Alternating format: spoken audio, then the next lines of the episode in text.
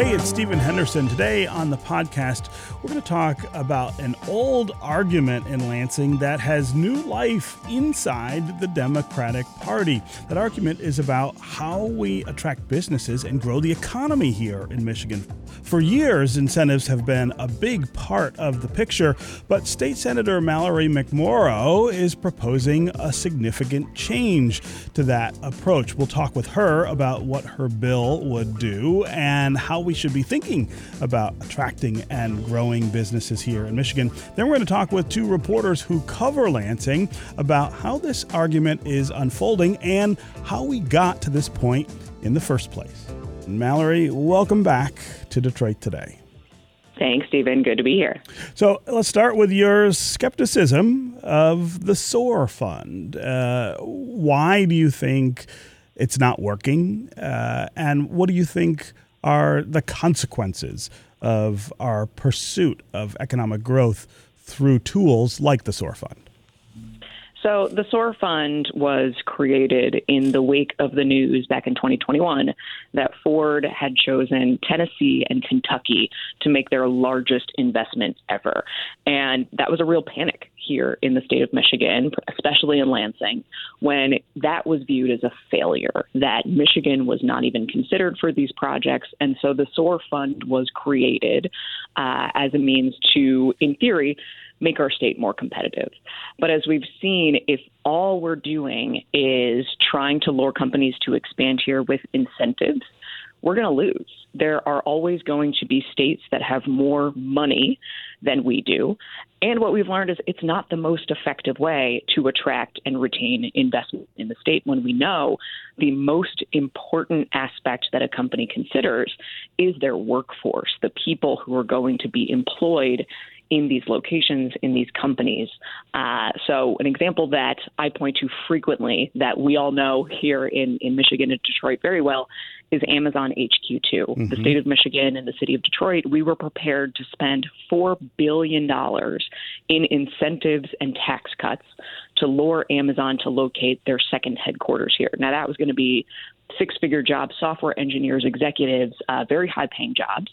But Amazon came back and told us we weren't even in the top 20 for them because we didn't have transit and we didn't have talent. There are better ways to do this, and that is why we have the reform proposal that is being debated in Lansing now.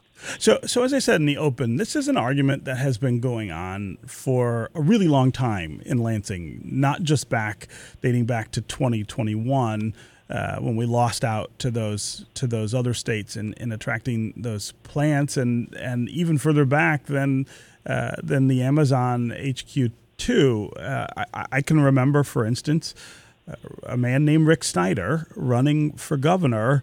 In part, uh, promising to end incentives. Uh, he said that that was a terrible way to attract businesses to, to Michigan, and he he he focused uh, a lot on this idea of economic gardening, which which he said was uh, focusing on the infrastructure here for businesses that already exist, getting them the things that they need, getting them the talent that they need to grow, rather than to get them to move here. Um, uh, talk about what is different about now, or different about, I guess, the way that you're thinking about this than the arguments that we have had in the past and have been having in Michigan for a really long time.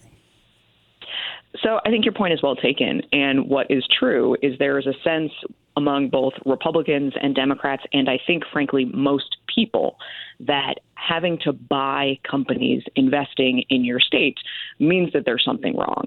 The reality is that every other state currently does this. There is always a fierce competition for incentive packages and offers, um, especially in this moment right now when we have a significant amount of federal funding. In the CHIPS Act, for example, the Bipartisan uh, Inflation Reduction Act, uh, that makes these funds available. But you're right. And I think where the rub has been has been that the debate has always been binary. It's either do we do incentives or do we not? And our hope in the reform that we've put forward is our long term goal has to be reducing our reliance on incentives over time, knowing that we have lofty goals here in Michigan. We have to increase the number of residents who have a college degree, a skills certificate, or any kind of post secondary certificate. Uh, we have to increase our population. We have to increase the quality of our K 12 education system, and that's not going to happen overnight. So let's put forward a reform uh, that understands that there is, frankly, an off ramp that we need to be thinking about so that we continue to grow our state and attract businesses, but with a mindset towards what do we have to do so that we no longer have to rely on such large incentives and companies will want to move and stay and expand here because of the strength of our fundamentals. Yeah, yeah. Uh, so let's talk about the Make It in Michigan Fund, what it would do and why you think it would create better, more high paying, high paying jobs than the SOAR Fund does. So the SOAR Fund is actually made up of two funds. Uh, there's the Critical Industry Program and the Strategic Site Readiness Fund. Those are very wonky, but basically what they do is it's two pots of money. One is money directly to the company, and one is money to prepare a site. So when you think about a large manufacturing site, there is ground clearing, there's utilities that have to be upgraded. You have to prep that space so that a company can come in and use it. What we've done in the Make It in Michigan Fund is add a third fund underneath the total pot of money that we are calling the Michigan 360 Fund. This would require that every economic development opportunity be packaged with a minimum of 20% direct investment into the community that the company will be located. This could be for things like childcare expansion, for broadband access. It could be for burying power lines if you are in an area like ours that has frequent power outages. Uh, it could be for a community center or improving walkability. We really want to encourage the state to think about these investments in the community that we know we should be making statewide, but can we start to leverage economic development opportunities to make strategic investments in our places and our people, which is ultimately going to support the workforce that the company needs? I, I want to talk about the argument about this bigger issue that is playing out somewhat in the Democratic Party itself. As I said in the open, uh, Democrats now have control of both houses in the legislature. And some people would think, yeah, well, uh, now is the time to be able to make these kinds of changes. Of course, not all Democrats agree on all issues. Can you can you talk about what the the differences are? For instance, between your position on this and some of the other Democratic voices in Lansing. Yeah, so I think this really goes back to kind of our fundamental goals. And I think, again, our unified goal, all of us, relying on incentives for, for economic development. We should be investing in our people and our places to make our state attractive without having to pay a company to locate here. Um, I don't think there's any debate in that. The question is, how do we get there? There are some within um, our caucuses who believe that we should cut off incentives completely, that it is corporate welfare. Um, I will admit I would love if that was on the table. We should be investing directly in our people, but I think we have to take the realistic approach that recognizes if we were to do that right away, we would likely be losing out on some opportunities, especially because because we still have to do a lot of work to increase the strength of our fundamentals. So that's a lot of the debate that we're having internally is what does this ramp look like? How do we ensure that the projects that get into what's called the pipeline, the companies that are being considered for SOAR dollars are projects and companies that are actually going to create good jobs, that are going to pay well, provide benefits, have strong workplace protections, uh, and not just going after every single project, especially if it's not going to increase the prosperity of our residents. Yeah. Uh, let's talk about the kinds of strings you might want to put on these subsidies and how you would enforce them. That's another debate that has unfolded over a long time, which is if you give a company uh, opportunity with, with an incentive to create jobs here and they don't do it, how do you claw that back, for instance? Uh, talk about how this fund would restructure, I guess, the way we, we hold people accountable. Yeah, so we add uh, a significant amount of new criteria that the Michigan Economic Development Corporation must consider before making an offer to a company. Um, that's including things like is this company a good environmental steward? Are they going to protect our environment? Do they have a track record of doing so? Are they going to respect workers' desire to unionize? Should that be something that the workers decide to do? Uh, are we prioritizing traditionally disadvantaged communities or communities that may have a higher than state average unemployment rate because research shows that if you're going to do incentivized projects, there's a significantly higher return if you're actually targeting the areas where you could bring people out of unemployment or into the workforce versus some areas that may already be doing well. So we've built those in along with language that we are debating right now that would require the company to confirm that they are not under any proceeding at any level with the federal government, the state government, a state agency related to environmental issues, related to potential um, security issues. This has become a concern on the other side of the aisle as we've seen uh, some companies receive offers in Michigan that may have partnerships with other countries. And if a company knowingly lies in that statement, that would immediately trigger a clawback and allow the state to cancel the project and get the funds back. Hmm. So, so let's talk about the prospects for this change. It is percolating in uh, both houses in uh, the legislature. Uh, what what do you think is the likelihood that you'll convince either enough Democrats in your own party, or perhaps attract a couple of Republicans across the aisle uh, to get this done? You know, I got to tell you, I feel really good about it. We just moved this bill package out of my committee, the Economic Development Committee in the Senate, yesterday with really broad support. We have labor supporting us, we have the Michigan League for Public Policy, um, MML, the Michigan Municipal League, so communities are supportive of this. We also have the support of companies like Toyota and economic development leaders of Michigan. So we've got business community support, local municipalities support, labor support, um, environmental environmental justice groups supporting us. And I've had really good conversations with Republicans.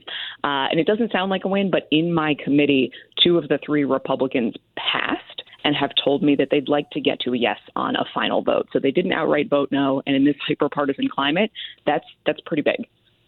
Okay. State Senator Mallory McMorrow, always great to have you here on Detroit Today. Thanks so much for coming by to talk about the Make It in Michigan Fund. Thanks, Stephen. All right, we're going to take a quick break. And when we come back, we're going to continue this conversation about the best way to grow the economy and create jobs in Michigan. We'll also explore more about why Democrats are now a little more split on this issue than they have been in some time. We're going to be joined by two reporters who cover Lansing. Lauren Gibbons covers Michigan politics for Bridge, Michigan, and Chad Livengood is the politics editor and a columnist with the Detroit News. We'll be right back with more Detroit Today.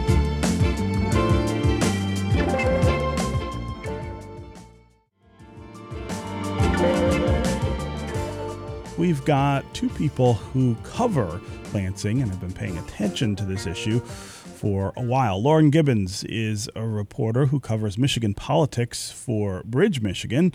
Lauren, welcome back to Detroit today. Thanks for having me. Also with us is Chad Livengood.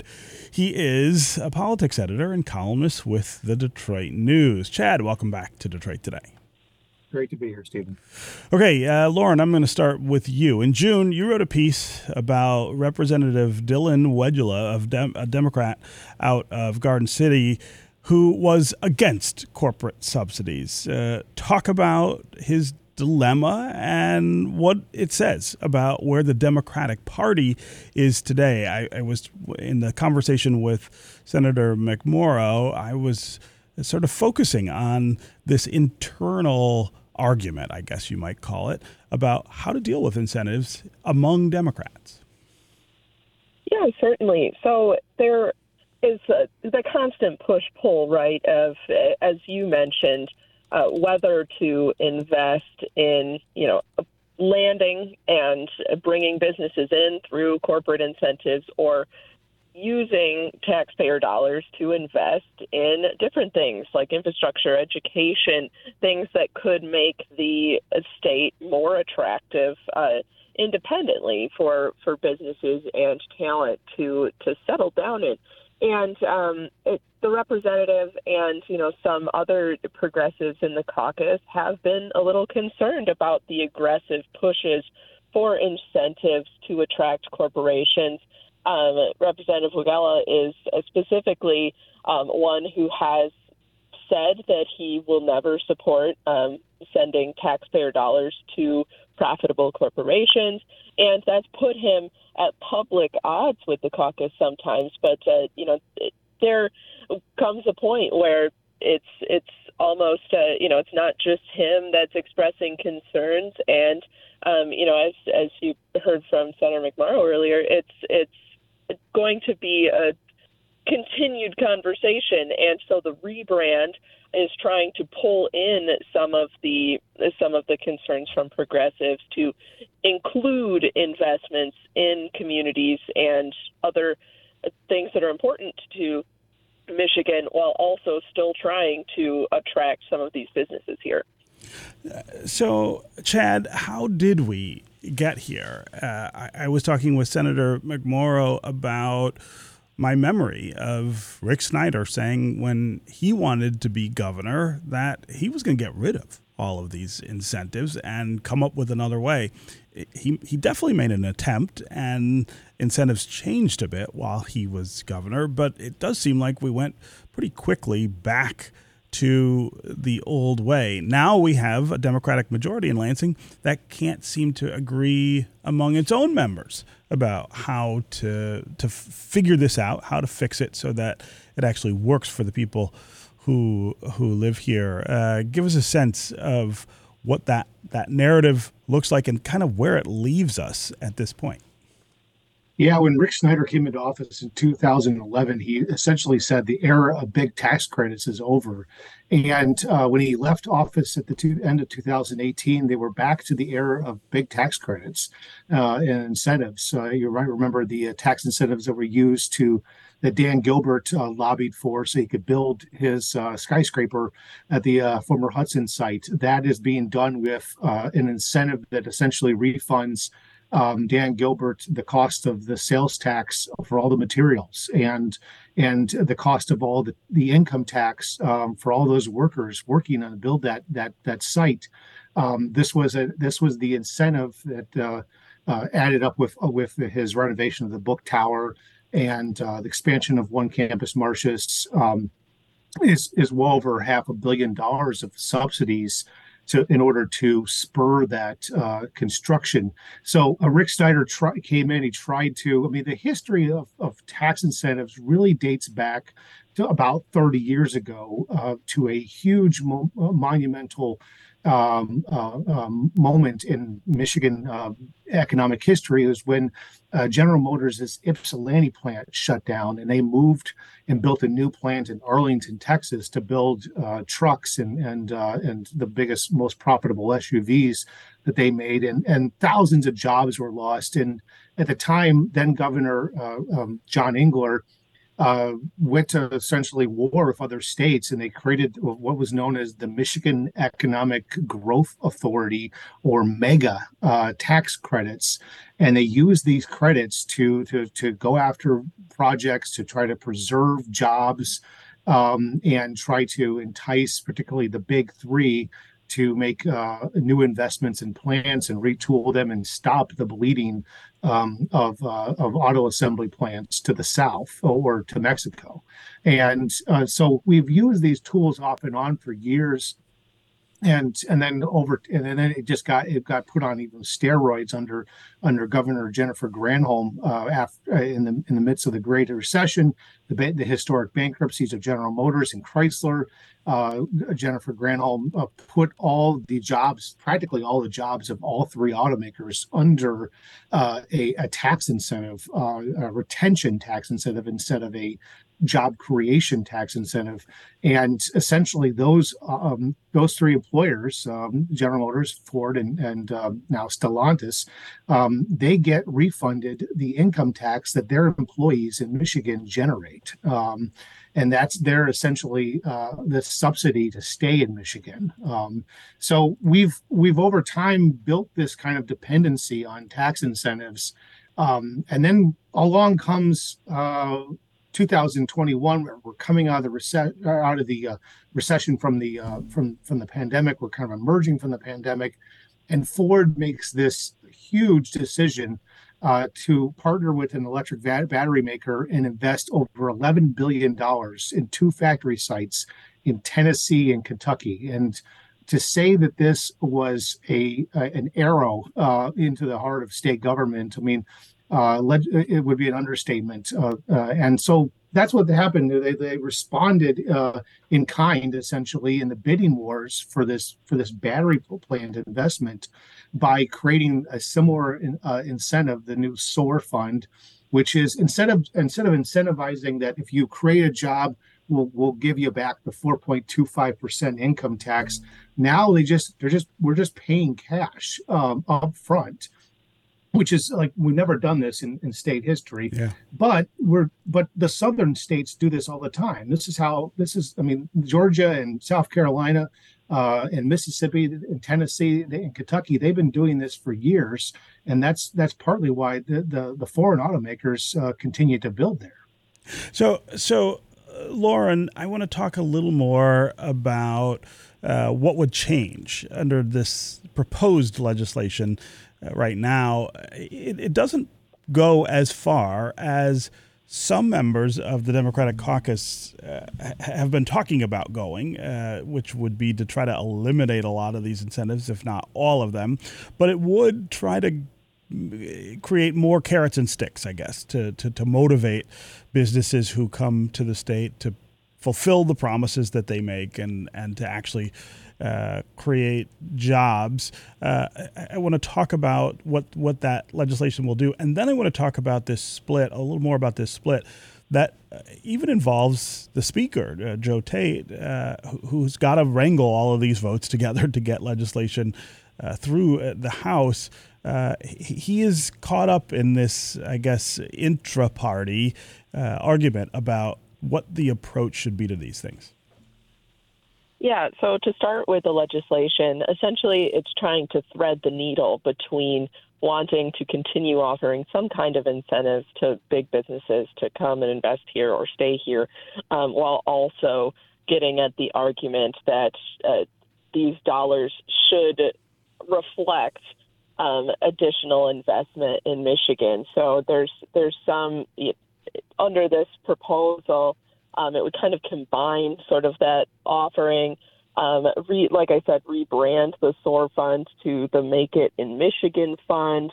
Um, you know, and and also require some additional investments in things like housing or workforce development, education, things that um, things that the community would benefit from as well as the business. So instead, they're hoping under this legislation that instead of you know, just just giving the business an incentive to come, it gives the business incentive to come and also benefits the community around it. That's the goal mm-hmm. ultimately. But a lot of um, you know, it's it's going to be difficult to thread the needle because there's a lot of differing opinions on uh, the the benefit of tax incentives mm-hmm. for businesses, and it's it, as as you mentioned, it is going to be a lift in the legislature because the Democrats are operating with a pretty razor thin majority. Obviously, incentives, as Chad alluded to, have been pretty bipartisan over the years. Usually there's like some kind of mix of Democrats and Republicans who come together on them.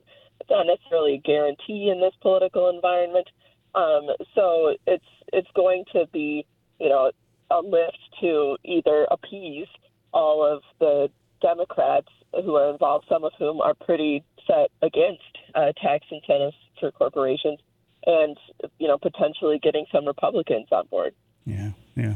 Uh, again, 313 577 1019 is the number here on the phones. We're talking with Lauren Gibbons and Chad Livengood, two reporters who cover Lansing and the legislature and the governor's office. Uh, we're talking about these proposed changes to one of the funds that uh, we use in the state to attract businesses to Michigan with uh, big incentives. Should that change? Should there be more accountability for those incentives once businesses get them? Should we get rid of those incentives altogether? Something that's been discussed for a really long time here in Michigan. Uh, 313 577 1019 is the number here on the phones. That's 313 577 1019. You can also go to Twitter and hashtag Detroit Today and we can make you part of the conversation uh, that way. Let's start today with Dan in Southfield. Dan, what's on your mind? Hey, Stephen. Uh, you know, I have to pay my taxes. I don't know about you. I do. I get in a lot of trouble if I don't. So, you know, this idea that these people I mean, they're declaring themselves to be a public good, like we're going to provide jobs. Well, I've provided jobs for a lot of people, and I've never been offered a dime for doing it. And, you know, I resent these uh, interlopers from other places, state shopping, and deciding who they can rip off the worst.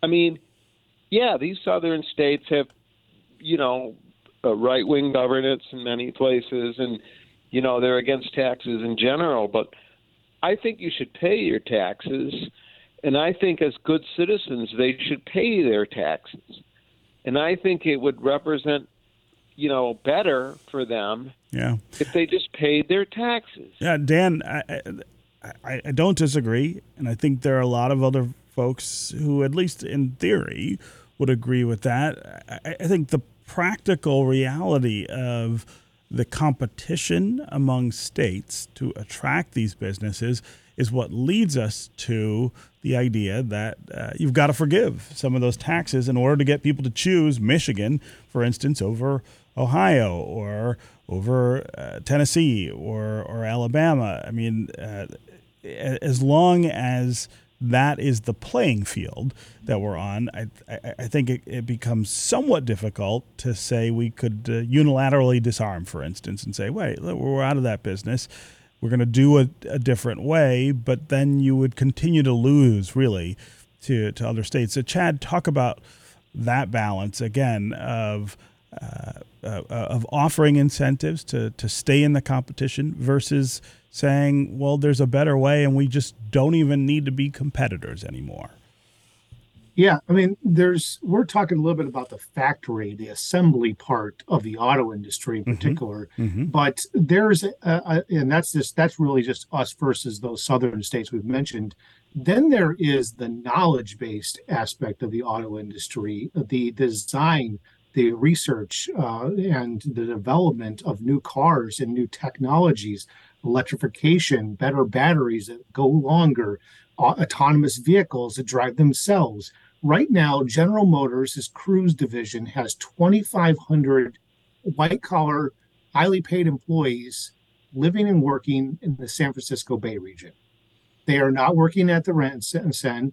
They are not working at the Warren Tech Center like the previous generation of, of, uh, of engineers and, and software developers did they are living uh, and working on the West Coast um, because that is where the talent is, and and and so what one one of the big things that Senator McMorrow's legislation is trying to get at is you have it cannot be just about um, uh, buying the job. Essentially, we have to think about the community people want to live in, where they want to send their kids to school, the kind of amenities that they have. Um, I mean, the, right now, the state of Michigan is preparing to pay Gotion, this Chinese battery maker, um, $175 million of cash and give them a 30 year tax break worth $540 million to build a battery plant on the outskirts of Big Rapids. It would bring almost 2,400 jobs. I have not seen one iota of a plan on where they're going to get 2,400 people uh, to fill those jobs in Big Rapids. Um, s- same goes for Ford and their their battery plant in Marshall. Um, yes, it's near Battle Creek. Yes, it's near Jackson, but it's a half hour to both. I mean, to, to, to the nearest population center. And how are they going to build uh, build out a 3,000 employee or more battery plant uh, uh, manufacturing facility when it's nowhere near where there are people? Um, I mean, these this is what they're trying to get at is like you got to have some incentive, you got to have some focus on on housing and affordable housing, and you got to have some incentive on where people want to live. Um, and on this white collar side of the coin, um, you can do these jobs. You can be an accountant for General Motors and live anywhere mm-hmm. now. You do not have to work in the RenCen. In fact, if you go in the RenCen in the middle of the day, you will not find anybody in that building. Um, it is uh, it is a ghost town, and it is like bordering on blight uh, of a ghost town because there is just no one no one working in in in, in the uh, the tallest tower in downtown Detroit anymore um, on a daily basis because the the uh, pandemic has changed everything, and so we have to, as a state, change something, um, or we're going to lose these people, and we're going to lose them pretty fast. Yeah, yeah. Okay, we're going to take a quick break. We'll be right back with more Detroit today. Let's go to Gene in Detroit. Gene, welcome to the show. Uh, good morning, Stephen. Uh, your guests are exactly right uh, the whole process of tax abatements and tax increment finance areas needs to be reviewed. It hasn't worked for over 50 years. The best way to produce jobs is is uh, dealing with emerging markets. The Chinese have figured this out. They've got a, over a quarter million people already working on the African continent and hundreds of thousands of more in support just in Africa alone. And there was a program in the empowerment zone known as E4.1 uh, that came out of City Council that was never implemented, never funded. Hmm. They should t- pay close attention to that that's where the future is. Mm. Gene, really appreciate the call uh, and and that perspective. Uh, uh, Lauren Gibbons, I, I want to talk a little more about um, the alternatives, I guess, to uh, uh, tax incentives and, and other kinds of, of carrots that we use to attract business to the state. Uh, some of what Gene is talking about here really is investment and public infrastructure growth, uh, the kinds of things that Democrats often talk about on the campaign trail and say they want to enact once they're in office. Where do we stand with those kinds of measures, uh, especially now that we're eight or nine months into the Democrats having control in Lansing? Are they making progress on that side of the ledger? Uh, changing the way that we grow the economy and opportunity, I guess, from within the state. Right. Yeah. That counter argument of making Michigan a place that's cool enough for people to come and want to work um, and and attract business just by having a talent pool that is beneficial to them is is kind of the counter argument here. Now, uh, the governor's administration and uh, the population council that was created is kind of looking at ways to try and do that. Um, and there haven't necessarily been uh, funding estimates attached to that yet, but some of the proposals or recommendations that are already starting to come out sound like they could be pretty expensive. Um, you know, uh, mm-hmm. fixing Michigan's roads, for mm-hmm. example, um, is going to be a pretty expensive task if we do it um, in the way that uh, you know experts say it needs to be done. So it's one of those things where you know to do a lot of the things that uh, the research and experts uh, are saying could make Michigan better and uh, increase our population and and build out our workforce um, that businesses ultimately need to populate their um, to populate their factories and their um, white collar jobs is is something that that also needs to be kind of kept at the top of mind um, for mm-hmm. for lawmakers as they consider these things. Yeah, yeah. Uh, again, Gene, always appreciate uh, your participation in the show. Thanks for the call and the ideas today. Let's go to Bernadette in Old Redford. Bernadette, what's on your mind? I am thinking uh, long ago when the legislature said that the reason that big businesses don't come here is because the taxes are too high. Mm-hmm. So they gave them a billion or billions in tax cuts. Where did those jo- jobs? How did that generate jobs? We can't keep tax cutting our way and then giving away incentives. I think what we should be doing is, for example, uh, it's long term, but universities should be creating new businesses like related to medical research. Our Mhm. population is getting older. We need big cures. We need big vaccines. Make us a medical hub instead of chasing old businesses. Hmm. Uh, Bernadette, really appreciate the call and and the comments. Chad, it is a good question to be answered. I think about the massive tax cut for businesses that uh, Governor Snyder pursued very early, almost immediately uh, after he was elected, and what effect it had on both the Treasury in terms of uh, revenue coming in, but also jobs and, and job growth. The, the, the promise was that it would pull Michigan out of what had been a, a really bleak decade of, of job losses. Did it? Um, I, I'm not an economist, uh, so it's it's hard. it's a uh, hard question to uh, to answer. I, I do know that um, it did make revenue continue to be stagnant, uh, state tax revenue for schools and for the general fund.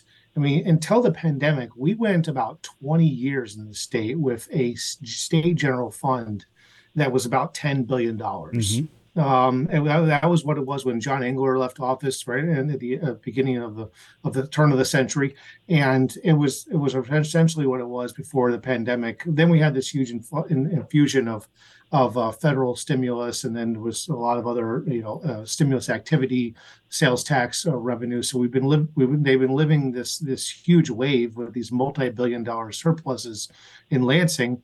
But you know, I mean, to that point um, this state budget that went into effect October 1st, uh, for all the additional spending that went into it, into programs and and one-time projects, Mhm. there's not a whole lot of money actually spent on roads. Um, I mean, it's it's essentially a flat budget. The the MDOT budget does have an increase, but that increase is to cover the the new uh, debt payment that are occurring on the 3.5 billion dollars of bonds that Governor Whitmer took out um, when she couldn't get a 45 percent 45 cent gas tax uh, Mhm. in her first year in office. She took out uh, this is what I call the get out the damn credit card um, approach, um, and and so if anybody who drives I-96 in Western Oakland County or I-275 in Western Oak or Wayne County or 696 in Oakland County um, knows exactly what this is. This is that is the bond program right there at work, rebuilding those freeways. Um, we they need to be rebuilt. There's no doubt about it. But we're, but um, but at what cost are we doing that? Are we doing this? Um, and I've said this over and over. We have built a state we simply can't afford to maintain. Yeah. Um, and the gas tax is a dying tax. Um, it is over time because of electric electric vehicles and uh, and more fuel efficient um, gas engines. Uh, we're just we're just uh, and some some people's driving habits just completely changed as well in the pandemic. We're just using less and less gas, and so uh, when you tax uh, when you when you pr- principally more than 50% of your uh, uh, road funding comes from a source that requires you to drive over and over and over again. Um, it, it we're we're we're setting ourselves up for some some some uh, sentiment of failure. So Yeah. The population commission is trying to address the, the, what Lansing has been so far unable to do for the better part of a decade. Yeah, yeah. Uh, let's go quickly uh, to uh, to John on the east side. John, I'm running out of time, but I want to get the point that you're making in here because I think it's something that comes up all the time. So in uh, the 2000s, uh, Georgia and you know, and Michigan put in a film tax incentive, and the Republicans threatened to kill it as soon as Jennifer was out. They did that. Um, Atlanta does about a trillion dollars a year in films right now, and here we are. uh, Michigan's rebuilding their film incentive and moving it through right now. Yeah. But uh, you know, during the worst of the times, I was doing very well making movies in the 2000s. Yeah, and the, yeah. John, I, I don't want to cut you off, but I want to get uh, a response from our, our panel. Lauren, film incentives come up all the time in Michigan. Uh, I've only got about a minute left, but talk about their reemergence in the conversation in Lansing, which I don't know how serious it is, but uh, I do hear whispers about it. Yes, uh, there has been film incentive legislation reintroduced. There is interest from some Democrats to bring film incentives back, as as your guest and um, you have alluded to. It is controversial. um, a lot of states do have it. Michigan did have it at one point. Um, there there were several big budget movies made here before the incentives program wound was wound down. Um, so, so that's a that's an ongoing conversation. It hasn't been, uh, you know, it hasn't moved through um, the full legislature yet, but definitely there's there's talks coming back up about film incentives in Michigan. Yeah. Okay, uh, Lauren Gibbons of Bridge, Michigan, Chad Livengood of the Detroit News. Always great to have both of you here on the program. Thanks for coming by today. Okay, that's going to be it for us today. Come back tomorrow when Detroit Today, we're going to talk with folks from other cities that are rethinking highways, that carve them up. It is the next installment of our Reckoning I 375 series. Also, if you like the show and enjoy listening, you should be sharing it with your friends, your relatives, anyone you think would enjoy it and be a great member of the community that we're building here on WDET and Detroit Today. Detroit Today is produced by Sam Corey and Nick Austin. Our technical director and engineer is Matthew Trevethan. Our assistant producer is Maddie Boyer. Our music is by Sam Beaubien and Will Sessions, and podcast editing is by David Lyons. Our program director is Adam Fox. Detroit Today is a production of WDET in Detroit, and you can support the show by leaving a rating or a comment. Thanks for listening.